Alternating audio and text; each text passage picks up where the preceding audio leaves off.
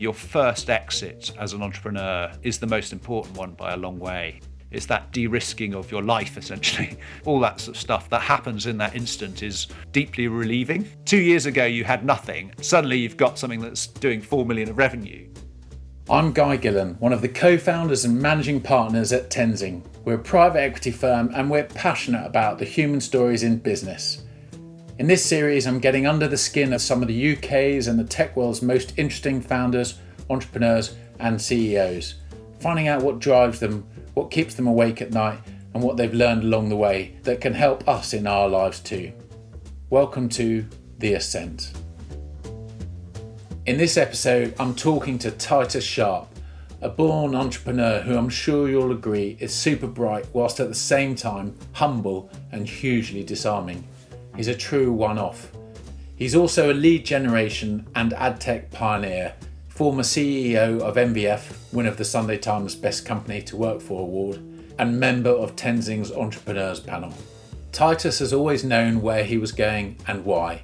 He has built up and sold a number of businesses, taking the learnings and improving upon them each time with repeated success. His career has gone from more of a traditional entrepreneurial hustle to premeditated plans, meticulously executed. This has culminated in founding MVF, where they've taken the mundane, inconsistent world of lead generation to build a scientifically driven, cutting-edge, even bleeding-edge global offering that has them rubbing shoulders with the tech behemoths Google, Instagram, and Facebook. Enjoy. I'd love to start with your earliest entrepreneurial memories. Probably I developed a slime at my primary school that I sold in glass jam jars. And I sold them for about, I can't remember, it was about 20p a jam jar of slime.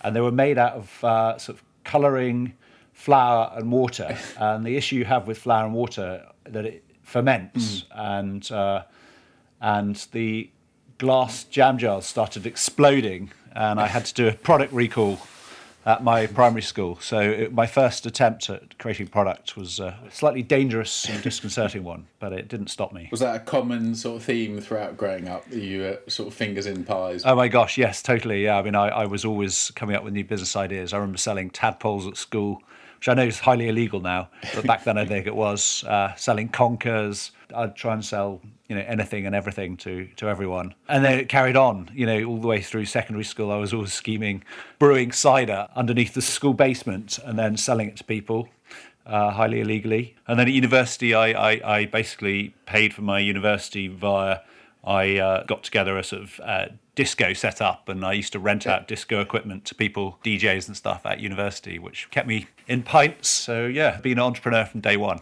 Have you ever thought about why that was? What interested you in it, or was it something about your upbringing? I had a pretty tough start to life, and I think there's something about that. I think there's a survival instinct, and I've always been very mathematically driven, and so I love numbers and figures, and so I think it's probably the combination of survival instinct and just being very mathematically driven, I think, and sort of loving games as well. In a way, entrepreneurship's kind of like a game. You've got to kind of fathom it out and work out what works, and it's like a strategy that you apply that gets you to be an entrepreneur, I guess. So probably those three things, I'd say. So what course did you do at university? Was that linked to business? No, it wasn't. I actually started studying biology, and on the first day I went in and they started talking about microbes and viruses, and I thought, this is so boring. I want to be talking about elephants and tigers.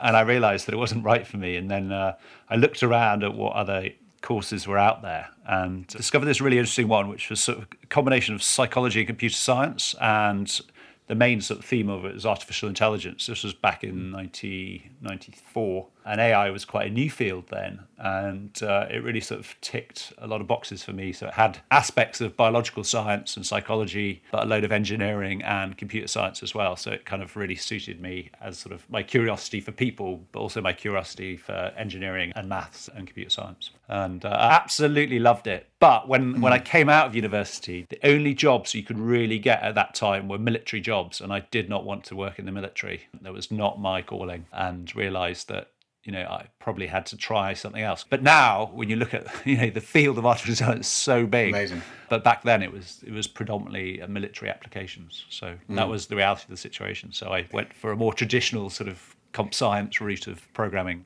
You know, I sort of did the classic graduate thing where I applied to sort of various graduate schemes and got offered 7 or 8 jobs. And I thought, oh, which one's going to pay me the best? And I opted for that one. Foolishly, I think it was a totally foolish, wrong decision. And I ended up working at UBS in the city in the trading systems department. And I found it the most demotivating place in the world. I just did not enjoy it one bit. And I found the people very unpassionate there.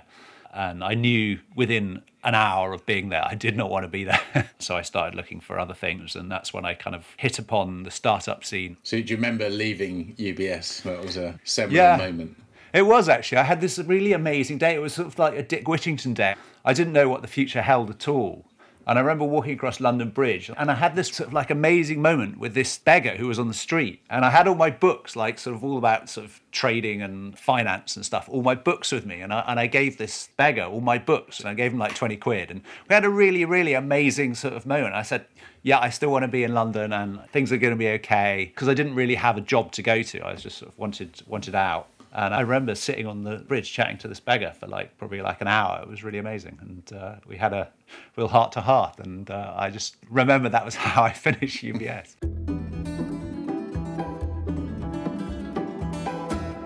What was the first startup you got involved with? They were developing apps, you know, websites and apps for people.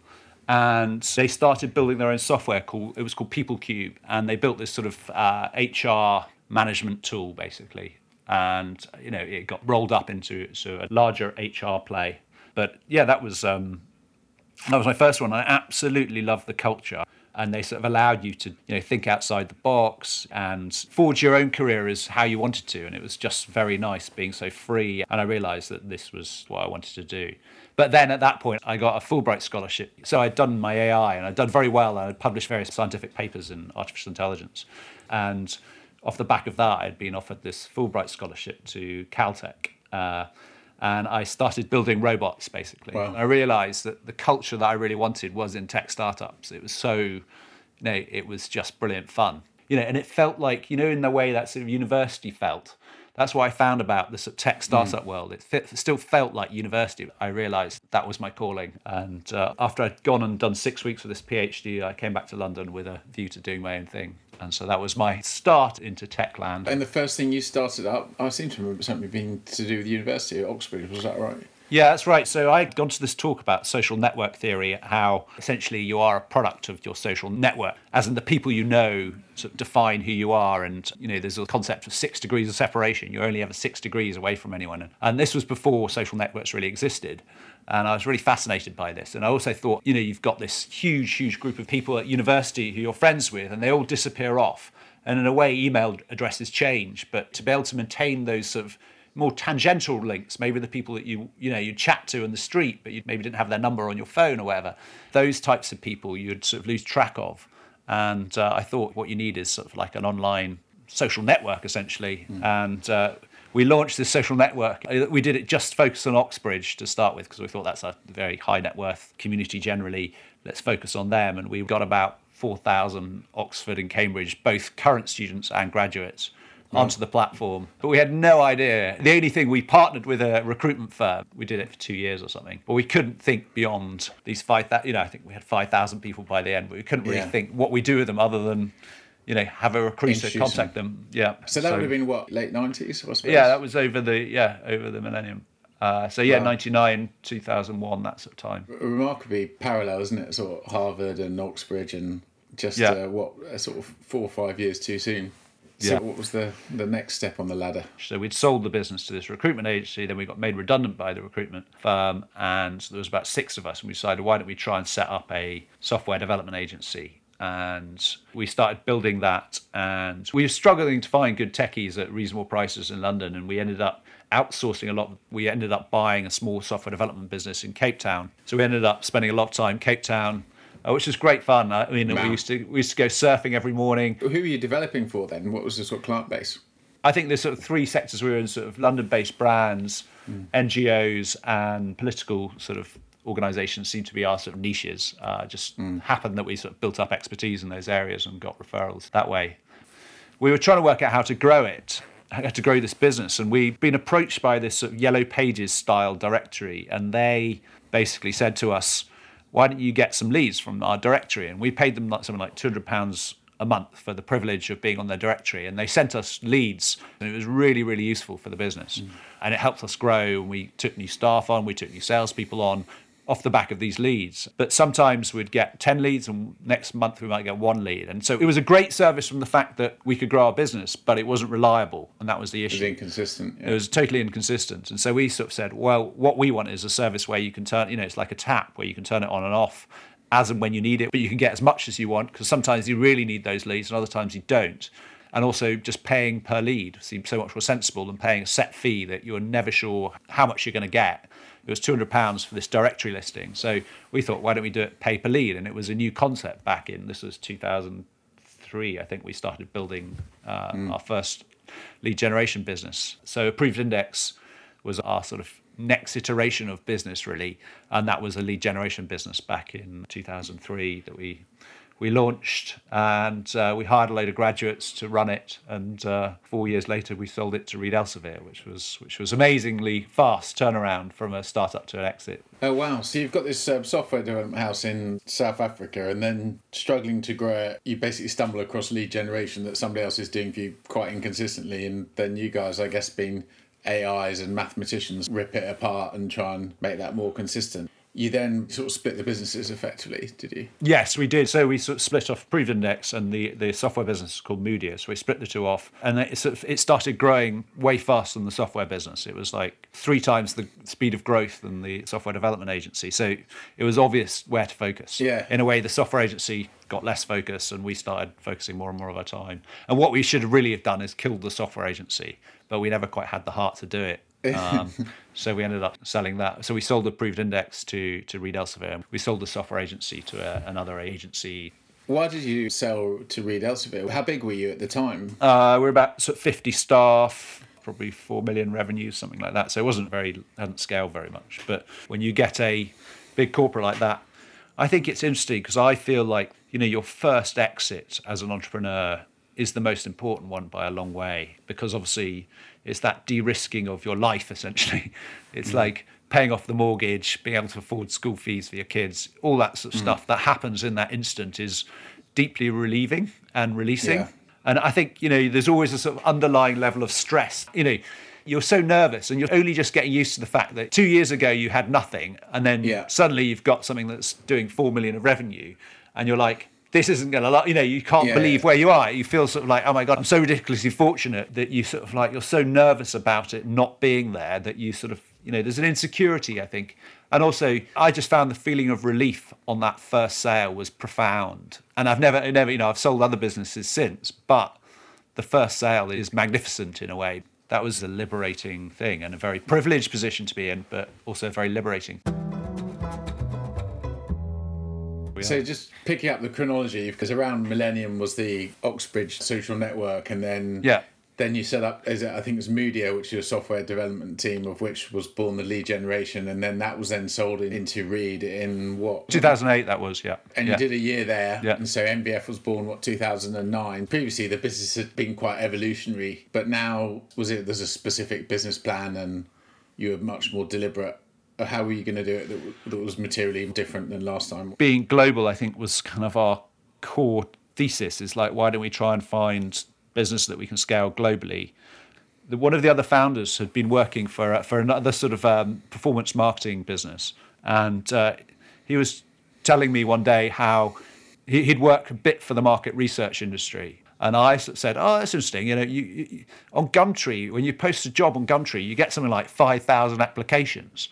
This was back in 2009, and I was telling him this, and he said, what, 5,000 applications on Gumtree? Yeah, it costs you about £10 to post, and you get 5,000 applications. And we did the sums on that. It's like, what? That's, you know, to acquire that many, you know, it just was profound how much impact that Gumtree ad could have. And so what we realised is the market research industry wanted to recruit people to do market research on, and there was this Gumtree source. And we started, like, Tom phoned up his old contacts at the market research industry to say, look, we can get you people to do market research on. You know, are you interested? And they said, yes, please. And they were paying us something like £10 per person. And we could acquire them for like 1p on Gumtree, something like that. And we just realized there was this big margin. And then we realized that Gumtree, you know, people started clocking onto that. And so we moved to Google basically, and we started doing it on Google in a big way. And we took that business global. And that was really our first success. Matchmaking people who want to do market research with people who looking for people to do market research. And that sort of gave us very nice sort of margins and helped us grow massively. And then we started doing more lead, Gentry generating leads for lots of other sectors off the back of that. And that gave us a nice cash buffer to get going on. Describe to me what MVF was like after you established it. What was its kind of elevator pitch, its kind of core offering? My wife always says how bad I am at pitching my own business, which is probably quite true, because you sort of like always take too technical a hat on it. But basically, we generate very highly qualified sales leads for growing and ambitious organizations. It sounds quite trivial, lead generation, but actually there's a lot to it. And obviously, if you really want to scale lead generation, you need to be excellent at marketing on multiple different channels. You need to have amazing data capabilities, because it's all, you win or lose by your data analytics really, and you need to have great technology. So you try and find this kind of industry which obviously values leads, so it's got a reasonable average contract value or purchase price, so like Xerox or photocopying, and then you guys go and kind of own the space. Let's say you buy ilovephotocopies.com, and that becomes the font of knowledge. So if I'm running an office and think, I need to buy a photocopy, and I Google it, then I'll come across this website and it will look highly informed, or it is highly informed, and it builds trust up, and I can understand my purchasing decision. And therefore, from there, I click through to a lead, and you, that stage, sell that lead to Xerox or Canon or someone. But it's clear that I'm very interested in buying. I've done some research, I'm informed. So it's highly qualified lead, and those guys struggle to generate those leads in the same way, and therefore they'll pay you, and you guys profit out of the arbitrage. Is that fair? Yeah. So that's roughly what we do. Yeah. But I would say that that's a very sort of organic, and we do have lots of sites that have I love photocopiers, and there's all manner of different sort of areas that we operate sort of niche sites like that in. But also MVF is like one of the biggest advertisers on Twitter. It's one of the biggest advertisers on Instagram. It's one of the biggest advertisers on LinkedIn. It's one of the biggest advertisers on Google. So there's this huge, deep expertise in paid marketing as well as organic marketing. Yeah, so essentially it's doing that, but it's doing it across every single channel. So you're at the cutting edge, really, of what Facebook, Google, Instagram are doing. Yeah, exactly. We've got such strong relationships with these, because we're like one of their largest advertisers. We get access to all their beta programs. It could be something like a new type of demographic targeting, or it could be, a new sort of ad format, or a new platform completely. That sort of entirely new format of advertising, that sort of thing that our team laps up and thoroughly enjoys. And constantly these ad platforms are evolving all the time. And that's how, by being, bleeding edge on ad tech and being the people using it and having access to all their beta programs, gives you huge competitive edge, because you can develop all your knowledge before everyone else even sees the product. Yeah. You're like a year ahead of everyone before they even get access to the product. So it gives you a sort of head start on the competition. And so the business model, there's still rapid changing going on. And one of the things that people who are interested in the kind of lead generation get from our portfolio companies get lost is that difference between sales and lead generation. When does lead generation stop and when does sales take over? And have you unpicked that conundrum, and where was your real understanding of driving sales hard coming from? Well, I think, for any sales-driven organisation, your sales culture is the fundamental, most important thing you've got to get right. And also the sort of science of sales. When I was starting out, I always felt that you get good salespeople and bad salespeople, and that's essentially the fundamentals of sales. And there's not much more to it than that. But when you speak to people who've got large sales organisations that are very successful, you realise there's so much science in sales, and it's really the science and engineering process of sales, I think, is where lots of people don't realise how you need to engineer sales organisations. I don't like the concept of there's a marketing qualified lead, now it becomes a sales qualified lead, let's pass it over the fence. Marketing and sales should be working together all the way through the process. And continuing as well, that relationship should continue all the way into customer success. You should be marketing your customer success to the organisation you're selling into. So I don't subscribe to the, well, we've generated 1,000 marketing qualified leads and 100 of them passed and the sales qualified. Really, it should be the marketing team should be seeing how much revenue they can generate, and it should be a very, very cohesive, integrated process with sales rather than a, yeah, look, there's some leads, good luck. When was the bit when you realised that it could be a science and you could unpick it? Well, I met this guy called Mans Hultman, and he had the fastest growing software business in the world at one time. It was called ClickTech. They were a Swedish business based out of Malmo. And he grew it from something like 1 million revenues to 500 million revenues in 4 years. And I was like, what? How on earth did you grow it that quick? It was just insane growth. And he said it was all about creating this incredible scalable sales culture.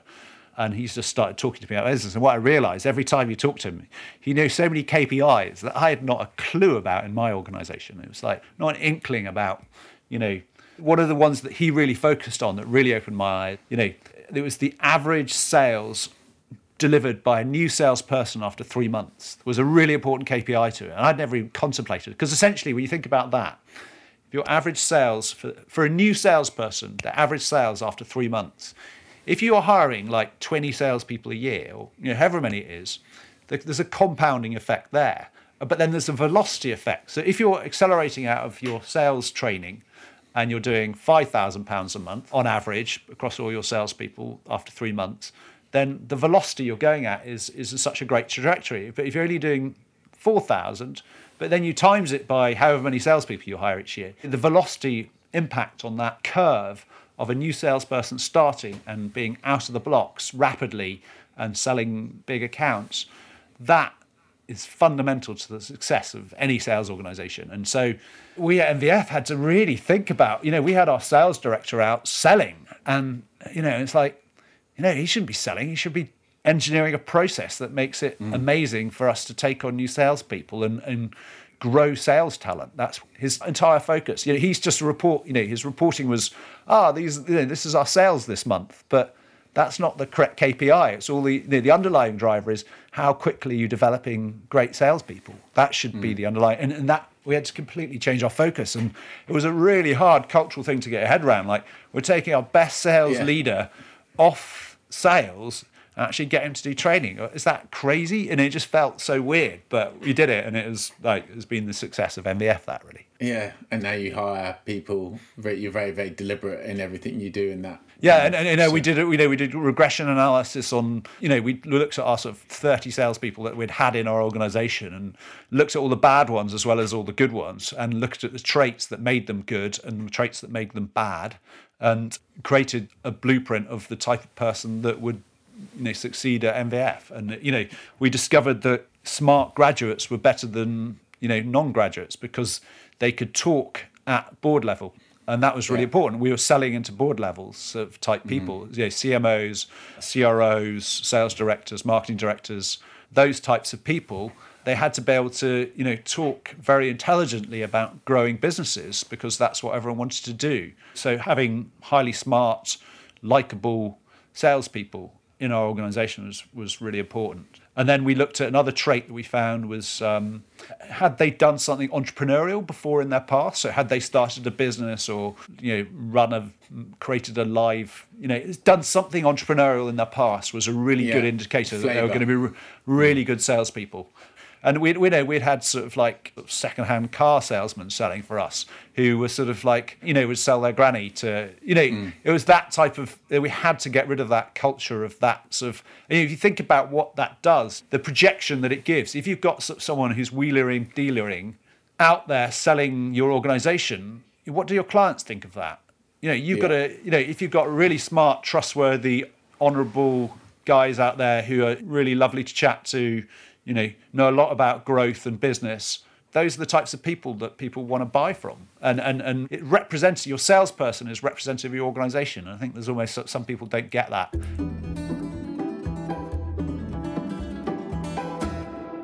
When you first bought in private equity, what year was that? That was 2015. Okay, so it's been sort of 5-6 years up and running on your own, effectively bootstrapped or founder funded. Yeah. How big was it when you sold out? I was just trying to remember what we were doing. I mean, we were probably about 200 staff back then. Wow. Okay. So you must have quickly scaled the business. So in 2030, we came number one in the Sunday Times Tech Track. And that was off the back of enormous growth in those early years. So we found a couple of brilliant sectors to work in lead generation. And our business went absolutely ballistic in those first few years. And it was absolutely crazy. We were running so fast at that business. And I think we were doing roughly about 30 million revenues when we sold. I'd have to look it up. Yeah. But yeah, so for about 200 staff, 30 million revenues, that sort of size. What were the biggest changes as a business from bringing private equity? Well, I found it very, very hard at the start. I think when you're used to being bootstrapped and you're used to very, very fast decision making and not really having anyone challenge you, it's culturally challenging. And so I think that was the biggest thing that I was CEO at that time. I struggled with it, I think, for about a year before I kind of got used to it. And sometimes actually looking back on some of the challenges they did, I wish I'd sort of listened to them more at the time. Because what happens is you realise it takes time to learn what private equity are good at. What they're not good at is strategically in your industry. You know it way better than them. They can't touch you on strategic nous around your industry. There's no way, because they've only been in it a year max, or been looking at it for a year. But what they are good at is hiring senior people, and they're very good on what you do with your office, and they're very good on how you acquire other businesses, integrate them. That sort of thing is where you learn from private equity, all this stuff that they've seen time and time again. And the people on your board have seen 100 acquisitions rather than you might have acquired one company. And so it's all those other experiences that they will have had that you haven't had that they can bring to bear on your organisation. You know, I think it's easier if you're venture capital backed going to private equity, because in a way you've always had investors there, but we didn't have investors. It was purely the people running the business own the business. You were initially founder and CEO when you went into private equity, and then at some stage you stepped back from CEO. I'd been running MVF for I think 8 years, and if I'd kept going, I think my health would have really suffered. I was just a bit worn out. You've got to run fast as a CEO. I was pretty exhausted by the combination of having young kids and being CEO, and I needed to have a less frenetic life, I think, for a bit. So handed over to a great guy, got a brilliant CEO now, who was our CFO. And what MVF has done amazingly well is build a phenomenal, phenomenal culture. And, you know, we were rewarded with the number one place in the Sunday Times Best Companies to Work For. And that is a result of years of work on culture. And he totally gets how absolutely fundamental to MVF that is. I think he's evolved the culture better than I had in my time. And, you know, he's done a fantastic job. So I just felt like if I continue at this pace for another 5 years, I'm going to be a broken man. So I had to take some time out. And was that something you initiated, or was it in conversations with your colleagues? It was me initiating it. And we did a sort of process, and we looked at internal and external. I spoke to various people externally and decided that Michael T was definitely the best man for the job. I think retrospectively, I would still be running it if I hadn't had 3 children. And my wife worked at the same time. My wife has a very successful career in her own right. And so the combination of 2 careers, 3 kids, and being a CEO of a 500-person organisation wasn't compatible for a long period of time. So, you know, I think in my next ventures, I will look to try and maybe do something that's maybe not quite so big and successful, something a bit more sort of sleepy perhaps, that suits me a bit better, that I don't have to run quite so hard at it. So talk about then personal development. At any stage, did you get any coaching? I like getting mentoring from other entrepreneurs. And I always find the best entrepreneurs are those people who've just done what you're trying to do. Yeah. So it's the person like a year ahead of you. You know, the person, if you've got a 500-person organisation, the person with 1,000 people. So there's been some very influential people in my life, in my sort of CEO network. I'd sort of say, you know, Jonathan Quinn from WorldFirst has been very influential. Massive admirer of him.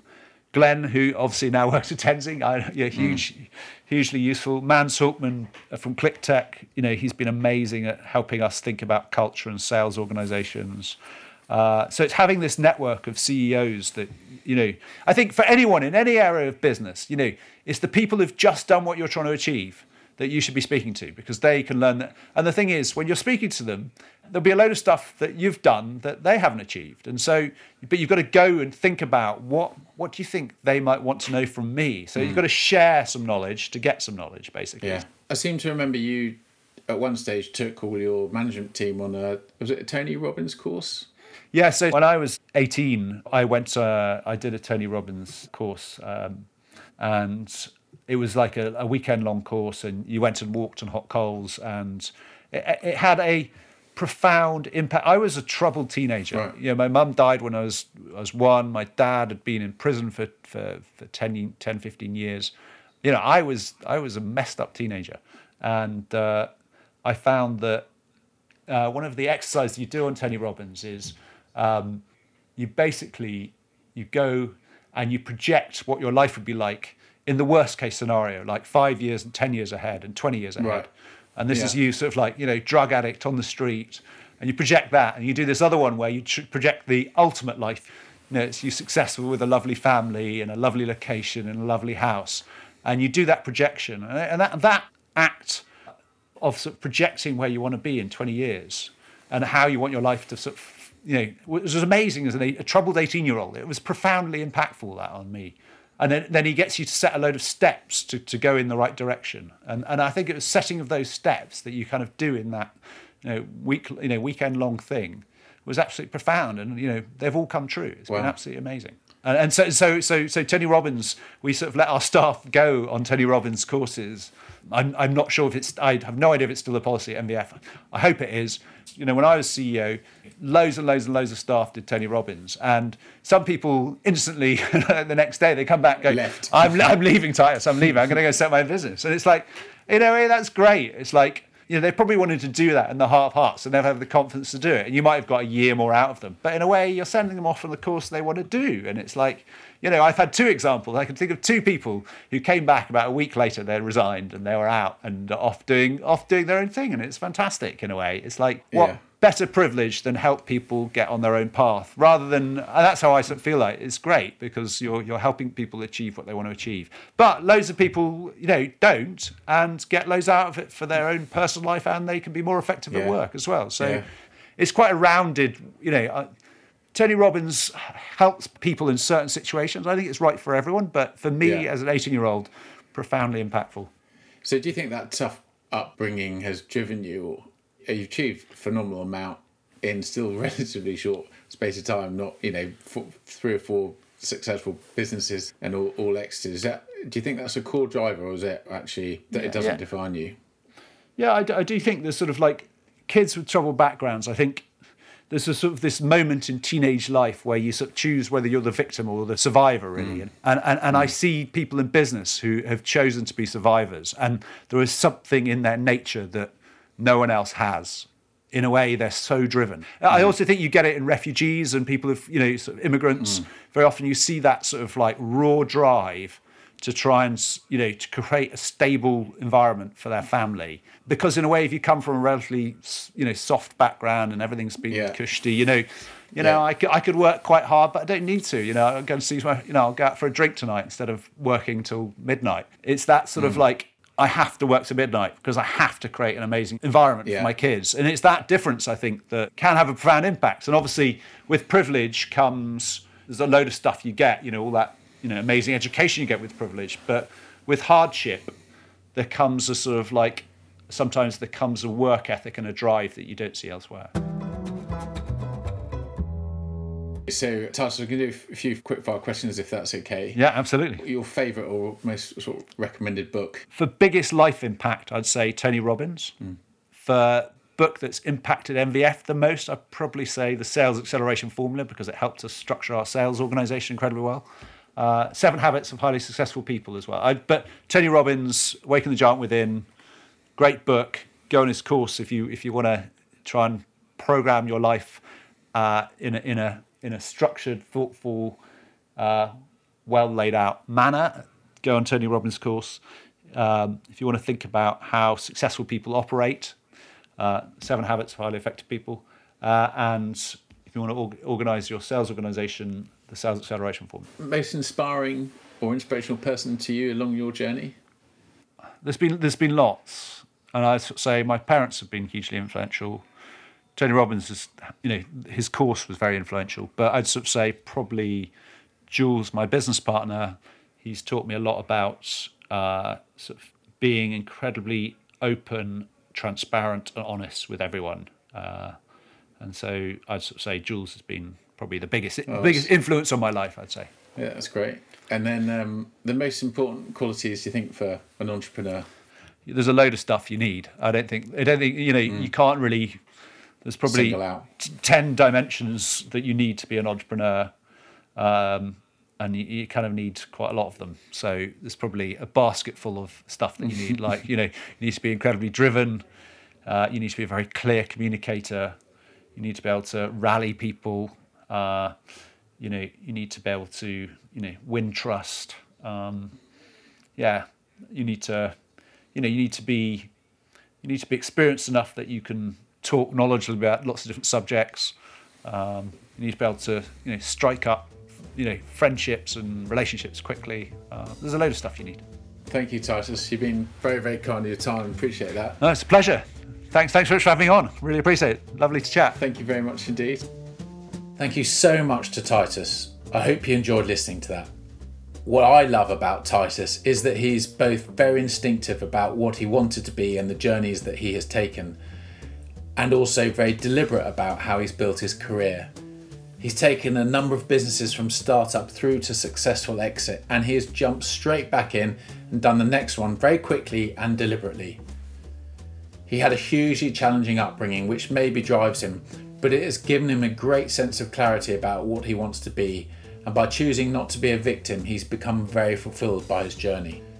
He's one of the most quintessentially British people I know, and yet it was probably one of the most quintessentially American people in Tony Robbins who changed his life. It's inspiring that he so passionately wants to share the love with like-minded people, because he's so aware of the hard-won good fortune that has come his way since. And talking of sharing, as a member of our entrepreneurs panel here at Tenzing, the many and varied people we work with get to benefit from all of Titus's extensive and inspiring business experience. It's gold dust. If you enjoyed listening to my conversation with Titus and want to hear more inspiring stories, you can search Tenzing or The Ascent on any of your usual podcast platforms.